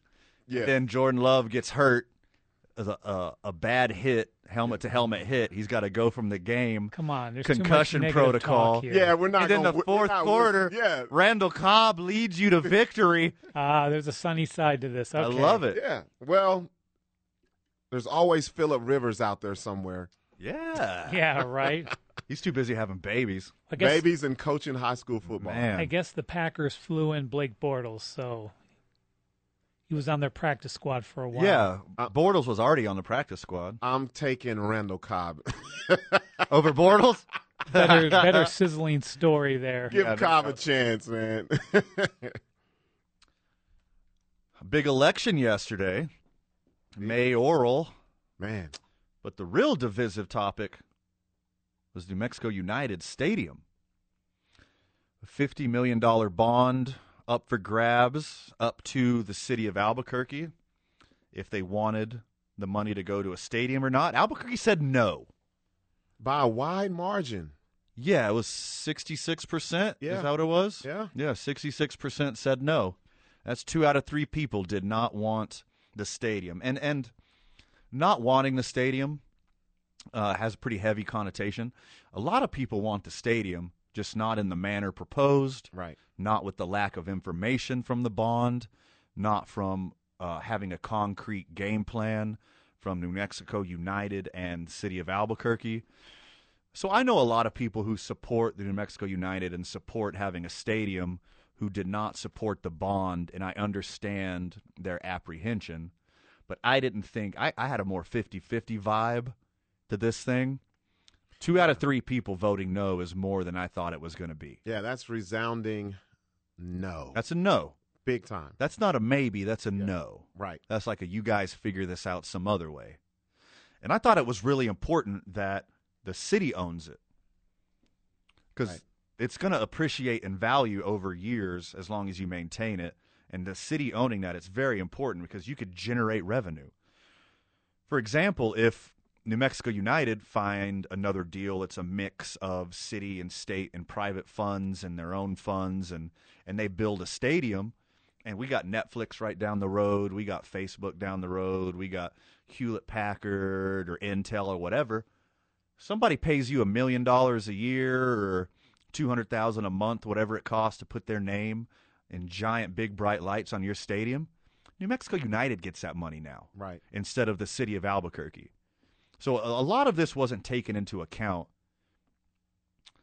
when this vote was happening and the long-term effects of the stadium were being organized that this stadium's going to happen. New Mexico United is going to get a stadium whether it's as big and nice as they planned or they're going to renovate something else. That's to be seen. But I think it's going to be a mix of private and state and city funding and it will get done in the next year or two. But this time New Mexico United's going to own it. And then so all that extra revenue is going to stay in United's pocket. pocket. And then you're going to be sitting back here. I can't believe Mexico United has a stadium in our city and they're making all this money and the city doesn't get any money out of it. Well, that's your fault. They tried. That's your fault. Exactly. You could have owned this thing and you said no, and now they do, and they get a million dollars a month from Facebook because Mark Zuckerberg has named it the Sweet Baby Rays Stadium now. Meta apparently. Meta Sweet Baby Rays. Meta Sweet Baby Rays Stadium. Mark, I'm totally a human, not an alien. I like Sweet Baby Rays Zuckerberg. I just don't understand. Uh, I I think a big factor in this was a lot of misinformation. I was talking about this last time. Um, I think uh, social media played a huge part in this. Um, a lot of people did not do their research. Yeah. Um, and it just caught on like wildfire. Sure. And it, and it hurt. It hurt the what they wanted to do, which was get a new stadium, state of the art. Um, and what I didn't know is there's only two other facilities that would be in existence in the league of that magnitude. Um, one in Louisville, and then the Louisville one, $65 million facility. The one in Colorado Springs, Newfield, 42 million. So that would have put us right in the middle of those two high end facilities in the league. But nobody wanted it. I'm not going to say nobody, but the majority of people didn't want it here. I think a majority of people didn't want that plan. Didn't want all that city Right. money to go because they don't understand these types of bonds. Correct. These types of bonds, you can't just say, why don't we fix homelessness? That's not how this bond works. Mm-hmm. That money doesn't go directly to that. Why don't we get more cops? That's not what this bond goes to. That's not how that works. And that's why that's why I say the social media put a big dent into this. Right. Because that's what people go on social media and say, that's what they harp on without even knowing.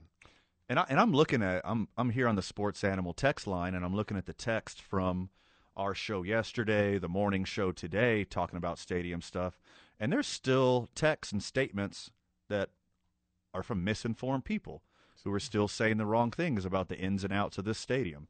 And believe me, hey, loyal listener, if you voted against the stadium, that is your right. Good for you.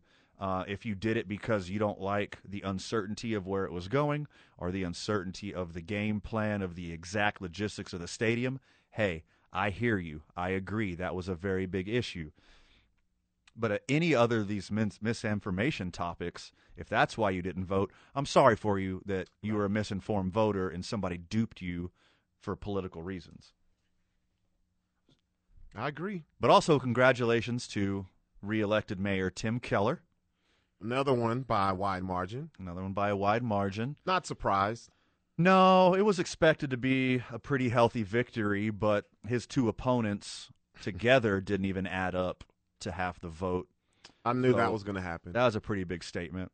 But what I have a question is how is the dynamic with Mayor Keller and Manny Gonzalez going to be? Because Manny has another year still sheriff, being the sheriff. Well, how is he'll that? probably get reelected too. How is that going to work? You know, what- you know what I think Mayor Keller should ask Manny Gonzalez like straight away. He was like, "Okay, Sheriff Gonzalez, you had a lot of commercials on how bad crime is in Albuquerque, and it's all my fault. I'm the mayor again.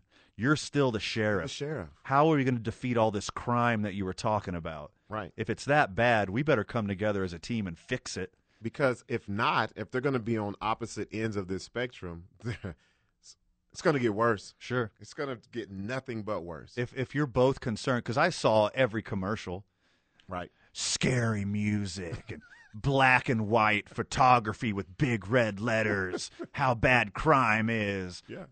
and they're coming right after your dog. Yeah. Waves of immigrants are going to murder your dog and steal steal your Prius mm-hmm. specifically. If everything's like that bad and scary in Albuquerque, you guys better come together as a team and fix this, right? Put all of that to the side. You spend all that money on all those scary commercials. Right. You better do something about it. Right. We'll see. It won't take long. Sure. It will not take long. And everybody knows this happens every two years. This happens every four years. Like fear is used. Yes. For political motives. Right. Like if you're not scared of something and everything's hunky dory, are you even going to go out and vote? No. Are you going to be passionate to to have a, a candidate of your choice and then lobby for them and campaign for them?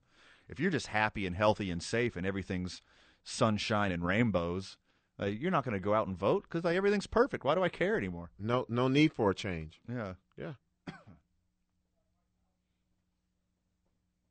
Congratulations to reelected Mayor Tim Keller. 56 and some change percent of the vote. Pretty overwhelming as far as modern votes go. Oh, yeah. But way more overwhelming was the no vote to the stadium bond. Yeah, that's, man. Two out of three people voted no on the stadium bond. I think Um, you're right. There was a lot of confusion to it. I mean, when I first looked at it, it's it, it is confusing, and how it's written out. So, I mean, it's part of their, from what I understand, this might not be completely true, but from what I understand, it's part of New Mexico United's charter, their contract with the USL, that they have to have their own standalone stadium, that they have to have a soccer designated soccer stadium to be part of that league. So the pressure is still on them to get it done and get a deal done somehow. I would love to see it owned by the city or the state and then, you know, just have United matches there, have concerts there, have festivals there, do all kinds of cool stuff there. Use it as a community resource instead of just New Mexico United owning it outright and then just shuttering it right. every night. There's not a soccer match. Right. Welcome back, More Albuquerque. stadium talk when we get back. You're listening to ABQ Central on $95.9 Soccer Stadiumless Albuquerque. You're listening to Dave and Buster's presents ABQ Central. And ABQ Central is at home in the John Lopez Real Estate and Coldwell Banker Legacy Studio. We're powered by New Mexico Pinon Coffee, and we play on Team I 9 Sports. Another boring NFL trade deadline. Surprise, surprise. You called it. It's hyped up every the, year. The rumor mill is way better than the action that doesn't happen. A hundred percent. Every, it's every year. Every year, the MLB trade deadline is so sweet. Yes. If the trade deadline wasn't that big of a deal in baseball, there'd be no Atlanta Braves this year. Very true. If everyone just hung on to their pieces and tried to do extensions in the offseason instead of getting rid of people in their last year of their contract, we don't have the Atlanta Braves this year. NFL, nothing happened. It's funny you say that. My team never does anything. I never pay attention to the rumors. Well, I, I take that back. I pay attention to the rumors, but I know my team is not a part of the rumors. Sure. Ever. They just stand pat every year. We'll, we'll be leaking oil from everywhere and no, nothing happens. And and I know NFL's a different monster. Look, hardcore sports fan, I'm I'm I'm not oblivious to this issue. Like I know it's a completely different sport and you can't just have one guy come in and make a huge difference immediately. They have to learn the playbook. They got to be part of team culture. They have to know their role in the organization and practice with the dudes, all that. Right. Establish chemistry, all that. I get it. But if you tell me Odell Beckham Jr. is a cancer in the locker room, he doesn't have a relationship with this quarterback. Him and his quarterback are on different pages, and he's still as talented as he says he is. He's still as talented as his dad says he is, and he's still as talented as scouts say he is, Right. why isn't he moved? Why didn't he get traded at the trade deadline? Odell Beckham Jr., one of the best talents in the league, some of the best hands in the history of the NFL, and he can't get a job. Young, he's Still still, young. young. This just goes to it being the Cleveland Browns, being the Cleveland Browns. Remember all of the excitement and oh, Cleveland's gonna be. They had a lot of people had them winning the division. I'm one of them. all of this stuff, and, Yeah. and it was a lot of people Insanely talented roster, top to bottom. to see Odell. You know th- that video his dad put out. It was that was crazy. It's so funny. That was So funny. It's true. It's true. The It- truth it- hurts. It, it wasn't CGI'd. It wasn't altered. Those are bad balls. Um, but it just shows that the organization is married to their quarterback. They're married to Mayfield, and I don't know what's going on with them. If it's personal, he just doesn't want to have a connection with Odell. But it's showing. It's showing big time. Um, and and the organization, going back to what you're saying, why not get some pieces for him? You're not using. You're not using him Not use him. He's not helping your team win. at all. He's not even good enough for a decoy anymore. Why would you why would you decoy him if he's only going to catch two or three balls a game? Not even catch. Get targeted. Yeah. And none of these plays are big plays. None. The the teams know it too, so they they don't even care. The- The teams that they play, they don't even They don't game plan. they don't game plan for him at No. all. I don't get it. He still is fast. He can still catch. He still has that that great NFL body. He's got all the tools you need to be a dominant wide receiver. A guy like him with that talent, you should be feeding him 10 or 12 times a game no matter what. But he's not part of the game plan. And when he is part of the game plan, it looks like him and uh, Mayfield are just on a different planet. Right. Not even on the same field. Um, do you think they're keeping him or they didn't move him because the AFC is kind of open and they're four and four and they still have a chance to do something? Well, I, st- I still think that they're going to get a wild card spot and play in the playoffs. I think the Cleveland Browns are still a playoff worthy team. Okay. And the, the second end of their the back end of their schedule is a little softer. So they're going to win a bunch of games once they're healthy playing like a team. But I, if it's not you don't get rid of Odell Beckham because you're giving up on your season. You get rid of Odell Beckham because he is not an integral part of your success. Right. He's Right. he's just a body now. Somebody else can do their thing with him and turn him back into who he was. Can you see him with the other quarterbacks in the AFC? Sure. Oh my goodness. Sure. That's what I don't understand. It's it's so many good quarterbacks in the AFC that will just make you remember who he was Sure. as soon as he gets on their team. Mayfield's not one of them. No, not at all. No. no. Everybody everybody for the past few years has been like, okay, this is Mayfield's year. Okay, this is Mayfield's year. Mayfield's not the quarterback that his fans think he is. He's not the quarterback that the commercials say he is. His commercials guy- are funny though. They're funny, They're funny. He's- but when you see those commercials, you're like, this dude must be killing it no, he is on the field. No, he's not. Not even close. I mean, he's he's not like he's obviously not an elite quarterback, but he's not a bad quarterback either. He's like some very small step beyond a game manager because he can make some plays every once in a while. If you if you got your running game going, he can make some really good play action plays happen. But he's not obviously top shelf, but he's not going to lose you games. He's just like a modern day game manager. And that's sad because for Cleveland, that's great, especially for what they've had. Yeah. you know what I mean? Yeah, he's a huge step up. It's like this is Bernie part two for Sure. them. Above average. Yeah. Not going to lose you games, Right. but he's not going to win you games either because of his elite talent. But unfortunately, we live in a league now. You have to have a quarterback who's going to go win you the game. I mean, Jarvis Landry is the perfect receiver for Baker Mayfield. He's going to save his his he's going to save his butt when uh Mhm. when he's when the play breaks down. You get a lot of short passes, a lot of dump offs, intermediate yardage passes, and then you know Rashad Higgins is just like a slightly taller Jarvis Landry. Right. This offense does not need Odell, Odell Beckham. Who takes the lid off of it Yeah. And Baker doesn't have that arm. No. He doesn't have it. You throw you throw Odell on your Chargers. Oh, you throw goodness. Odell on my Packers.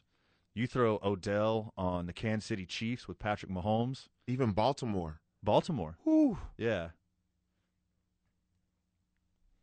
He's a, he's a different player. I don't know what they're going to do or what they're planning to do. Doesn't look good.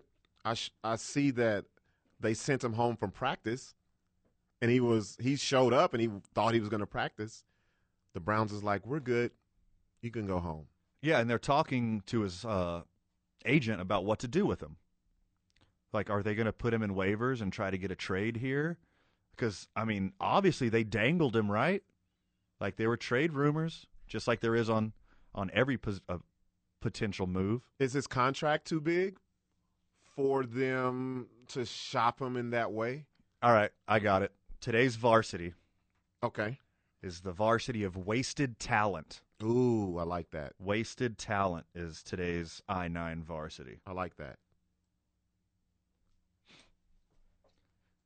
Yeah, I mean, maybe that's just zero interest from the NFL, right? Like, you think some teams will be checking in on the Browns, checking in on Odell Beckham Jr. If you could get him for a conditional six round pick, it's like, hey, if he catches X amount of balls, this turns into a fifth round pick. If he does this poorly, it turns into a seventh round pick. Mm-hmm. If he stays average, it's a six round pick. You got to think half the league would take a chance on him, right? Correct. I would want him on the Packers. If it doesn't work out, screw it, cut him. We don't need another six round pick. I was looking here. The Browns have never had a hundred catch receiving season. That's bonkers. Crazy. And you have a guy on your roster right now who could potentially do that for you if you get him the ball. Sure. It's not in their game plan. It's in his dad's game plan. I can see his dad playing Madden, and he's just throwing him 25 balls a game, 300 yards a game. Just I could see him playing Madden and then the whole team is Odell. Odell, yeah. The quarterback, the running back, the the offensive line, the defensive line. look, I'll get you the ball when it's open. So yeah, NFL trade deadline again. Snooze. Nothing. The ghost of Von Miller got traded. Yeah, I don't know why everybody's excited about that. I could see. Well, I'll put it to you this way: he went to a team where he doesn't have to be the man.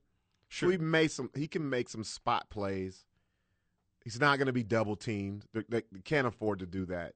So he, you know, that's a good situation for him and the Rams. But it's not the Von Miller that everybody's talking about. A hundred percent. He's not the Super Bowl MVP Von Miller. He's No. not the Defensive Player of the Year Von Miller. No, I think this not only is it. A, I mean, it's a good piece. I He, he doesn't. He doesn't have to be take over defense Right. dominant anymore. He could be part of a defense now. kind of like how J.J. Watt is in Yeah. Arizona. Well, when Yeah. he was healthy, Was yeah, poor guy. That's a guy you root for too, man. Yeah. like that's a bummer. Yeah, Seeing him in the playoffs again would have been sweet. the original Saquon Barkley. Yeah, the, I think Von Von Miller like makes a statement that we're trying. Oh yeah, We're going for it this Right. year. Like rally around your boys in the locker room because we're making a play on this thing. We, if we see Brady down the line, we're trying to break him. That's what that was. More NFL talk when we get back. You're listening to ABQ Central on 95.9 FM and AM 610, the sports animal. 30 minutes left in the program. Today's I 9 varsity is the varsity of wasted talent. So if you want to hear our thoughts on the biggest wasted talent in the history of Earth, I don't know. We'll figure it out. So varsity, you get to make it whatever you want. Welcome back to Dave and Buster's Presents ABQ Central. ABQ Central is at home in the John Lopez Real Estate and Coldwell Banker Legacy Studio. We're powered by New Mexico Pinon Coffee, and we play on Team I 9 Sports. Fred is on assignment today. You may be missing his sultry voice and his nonsensical dialogue. Or you may be rejoicing the fact that he has the day off. I doubt it, because he's the best in the biz, and we all miss him when he's gone, even Vital, which he will not admit. But instead of Fred, who? Exactly. Oh wow. We got Robert Buck D. Gipson. We got a strong lineup. D- did did Mike just Mike Jones? Yeah. Fred? he Yeah. just he just hooed him, right? That's a lot of shade for a little tree back there. The leaves are off the tree. But we got my favorite fill in, Robert Buck D. Gipson, with us. Dude, you got a comedy show. You're going straight from yeah, here. Yeah, man. You're going straight from here and doing a show. It's been a busy day, you know. I did the 101.3 The Hustle. Did that from noon to 3. And now you have something to talk about in your skit or your tonight in your script with uh, Aaron Rodgers. I always have something. It's it a lot of this stuff writes itself, and that's the dope part about it. But yes, I do have a comedy show tonight. I'm actually hosting a comedy show. It's called the Comedy Roast Battles. Starts at 7:30 tonight at Revel Albuquerque. Um, you guys come through. Um, we're doing this. All proceeds are going to go to clothes helping kids. That's sweet. So I'm into that. if you you know if you don't want to pay the cover you could come with some children's clothing we'll take it and this is a big thing man we've been doing the roast battles for a couple of years and now that we're at a bigger better venue it's really taken off so if you love to hear people talk noise to each other with no holds barred but still be friendly after the fact all for a good cause talking bad for a good cause I love roast battles. If you haven't seen one, you oh, have to catch them. oh yeah And the wealth of talent here in Albuquerque is phenomenal. oh yeah If you've never seen some local comedy shows, whether it's a roast battle or some live stuff or some written stuff or whatever it may be, there's a lot of really great comedy here, and you need to support the local scene. You said Revel? Is that Revel? yeah At Revel at seven thirty. Yep. Revel's a really cool spot. You got a lot of options for for dinner and drinks there. Oh, yeah. a lot of really cool activities and and tonight go check it out and check out uh Buck D and the rest of the crew having the roast battle. Yes, and it- it'll be stand up comedy as well. We have four stand up comedy acts that'll kick it off, and then we'll get into the roast battles. How many matchups are there for the roast battle? Seven. Seven. So and you 14 doing comics. you doing rounds? Yes, we Okay. do. We do three to five, I believe, if I uh, if I remember how we usually do it. Um, it just depends on how many acts we have. What's the smallest venue you've ever worked in, in doing a comedy skit Um, a car. or a Real talk. I've- closet above a brew? a car. I am not lying to you. Wow. Yep. How'd that work out? It was it was actually dope. Yeah. I had my reservations. I was like, "What?" They wanted to film it like for YouTube and stuff, and they had a driver. I was in the passenger seat, and three people were in the back seat. And what was happening was we would go and pick up new three people, and I was doing my stuff. That's a really cool idea. Yeah, That is yeah. a really cool idea. the way they explained it, I was like, "What?" And then once we started doing it, I loved it. That's novel. I Yeah. like that. So you've been killing it on the show. We really appreciate you covering. Yeah. And I mean, you're just hilarious and you're so knowledgeable about the sports world and you have unique information and unique takes on everything that's going on in the news. Where where can the loyal listener find you on social media? social media you could find me um buck underscore dangerous. That's my handle on twitter. That's my handle on instagram. On facebook you can just find me under robert gipson. G-i-p-s-o-n With a P. with a p Gipson. Robert Right. Gipson. nobody ever gets that right Buck D at Buck underscore dangerous Yes. on all the social medias. right Trust me, if you like him on here, you're going to love him in front of a microphone and a crowd. One of the most talented dudes in town, if not the most talented dude in town. hey i like the second part of that i like i don't know about the first part of that second part yes Sweet. Um, also, I have a podcast called The BS Show. Um, we let loose. Fred chime was was with us last night, chiming in. He was watching and and commenting. We talk about any and everything, no holds barred, of course. You can find that anywhere that you listen to podcasts, or you can catch us live on Tuesday nights at 8 p.m. under the BS Show on YouTube. and I want you, you, Van, you and Fred. Well, Fred already spoke for you. You guys are coming on. Oh yeah, You, you guys Yeah, are coming on. We're planning on it. Yes. and it, It- and it's it's more casual. Yes, casual. We can- we have a great production. Um, shout out to our production guy, Larry. He has us looking and sounding crisp. Well, I need a lot of help with the looks, so that's Yeah. good. Yeah, Thank- because thanks for that. That was the only way I wanted to do a podcast. Yes, he he he has us looking and sounding great. Are you guys like taking it super easy, like just the boys hanging out having drinks? That's what it is. Okay, sweet. That's exactly what I'm it way into that. Yeah, that's I mean, that's exactly what it is. That's the goal for this show is to give it that feel, Right. but still like classic sports radio. Yeah, yeah. yeah. We're trying to be right in the middle of those two things. Yeah, and and it, it's great because we all have our own beliefs, our own way of thinking, and it meshes.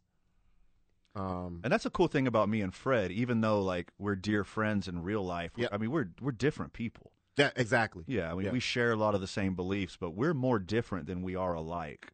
It makes for great entertainment For and sure. it's and also for people to on the outside who are either looking or listening in. It's it's you can tell. Right. It, it's way more entertaining than two people who are exactly the same, have the same thought process, and you're like, ah, A couple of yes men sitting around agreeing with each other. yes. I, I agree. you know what? You're right. Next segment. How, how long did you go without, because of the COVID, the pandemic, how long did you go without doing any skits at all? Uh, no, without doing any gigs or anything like yeah, that. Yeah, just being stuck in the house 23 hours a day. Well, that's actually how the podcast came about. My last show was in Phoenix the week that school shut down here, that first week in March. And then I went, ooh wee. They wanted me to do like virtual shows. I'm not with that. No. I can't feel the energy. I'm an energy person. Sure. Uh, so that was a no go. And I started, I, this is when I really started. I was against Facebook Live and I started doing stuff on there. Then we created the podcast. So that, the podcast really helped me get all of that energy out until the show started back up again.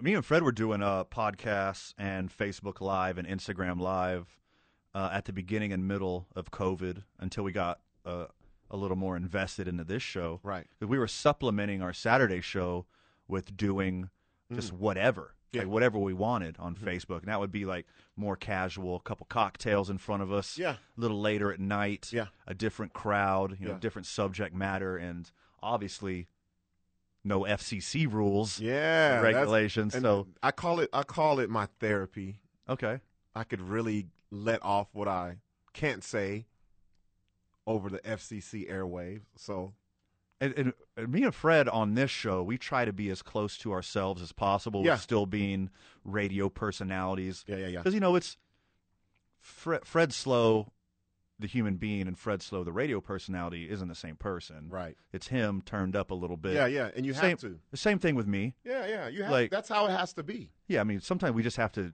create content and generate content, and I- I don't always believe with what I'm saying out loud. Oh yeah. I want to be fully transparent Yes. now that sometimes I take topics that I wouldn't cover otherwise. Yeah. And sometimes I take stances that I wouldn't cover otherwise to generate content.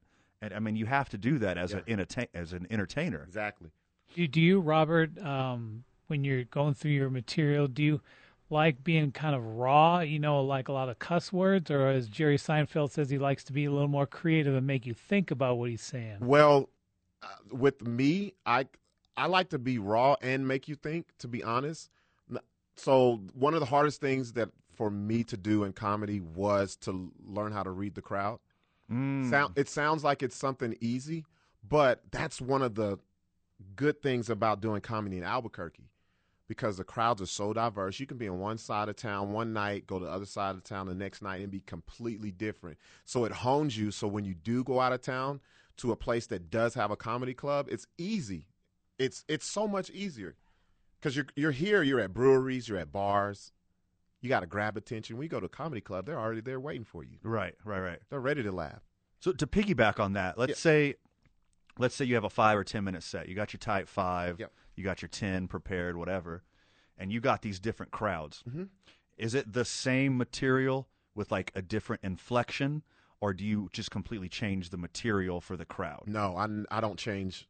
The, here's what here's when it comes to me, I don't. I'm me, and it works. Wherever you go, whatever crowd. I'm me. Okay. And a lot of people, other comedians are like, How are you able to do that? I said, Because comedy is a window. It's like this window here to Mike.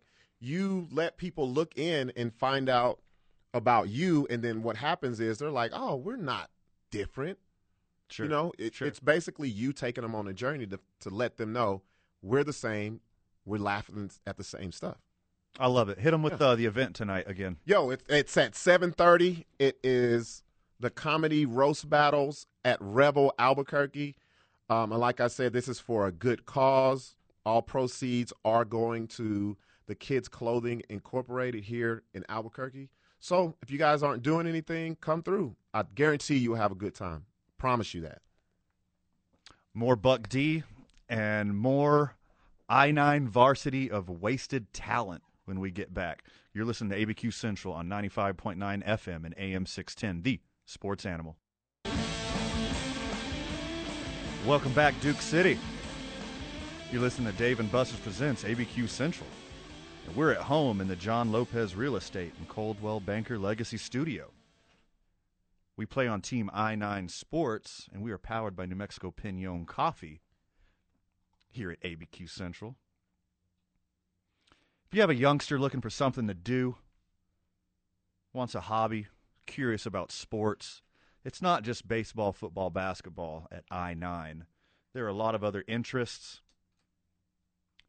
If your child is interest is peaked and having some more to do, I highly recommend you check out I 9. We love them here. We love what they did during COVID, and we love what they're continuing to do for the youth of Albuquerque.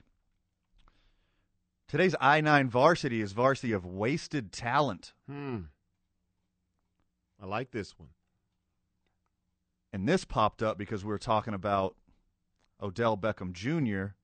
being wasted on the Cleveland Browns. That if you take that skill set, you take that speed, you take that athleticism, you take those hands somewhere else, you probably got yourself a Pro Bowler again. So you want to go first? You want me to go first? You go ahead. You you punt. You, You punt it. go? You punt it. Go ahead. So, where do you want me to go? I have sports. I have hip hop. I have actors. That's that's just the. uh I'll, I'll I'll kick it off with a sports one. Just- Okay, we're a sports show. Okay. Um, this one name who I thought was going to be a beast out of college went to Nebraska. Lawrence Phillips. Ooh, Lawrence Phillips. That's a good That's one. a real good one. Yeah. He was a man. And, you know, I, I watched this documentary, what he went through. I don't, uh, it, it seems like it, it's now, it was more like mental health issues and how he ended up was a tragedy. But him on that field out of Nebraska, I was like, this is the new Bo Jackson. When I, I remember watching him play and I was like, this is the man. So all of the stuff he went through, went to the Rams, had all type of problems. So that's my sports wasted talent. Okay. I got a theme. The first on my list of wasted talent is a talented singer songwriter, beautiful individual, a beautiful voice, unlike any at the time. Janis Joplin Oh, that's a good one. went out early. Some coke and pills and SoCo, little Southern comfort in the belly. It's a bad mix. Who knows what would have happened to Janis Joplin if she would have lived past her passing? So that's some wasted talent from me. Who you got next? Actor has some ties to Albuquerque. Okay. I've seen this guy down by the El Rey just chilling one day, and I was like, "Hey, you're the guy from Transformers." And he's like, "Yeah." He starts rapping. I'm not even lying to you. Shia LaBeouf. Shia LaBeouf. Wasted to me. That guy, I thought he was going to be the next guy in line in the vein of maybe De Niro, something like once he got a little older, because he was on that path, I thought. Uh, I could agree there um, with one caveat. Okay. Have you seen or heard of, uh, oh my God, what's it called? Not I was, Peanut Butter Falcon. No. Watch Peanut Butter Falcon. Okay. Okay. I'm going to put this in my phone right yeah, now. it is so good. If you if you were disappointed in Shia LaBeouf's career so far, Yeah. definitely check out Peanut Butter Falcon. He completely redeems himself in that movie. Okay. I, I, that's what I like to hear because I like the guy.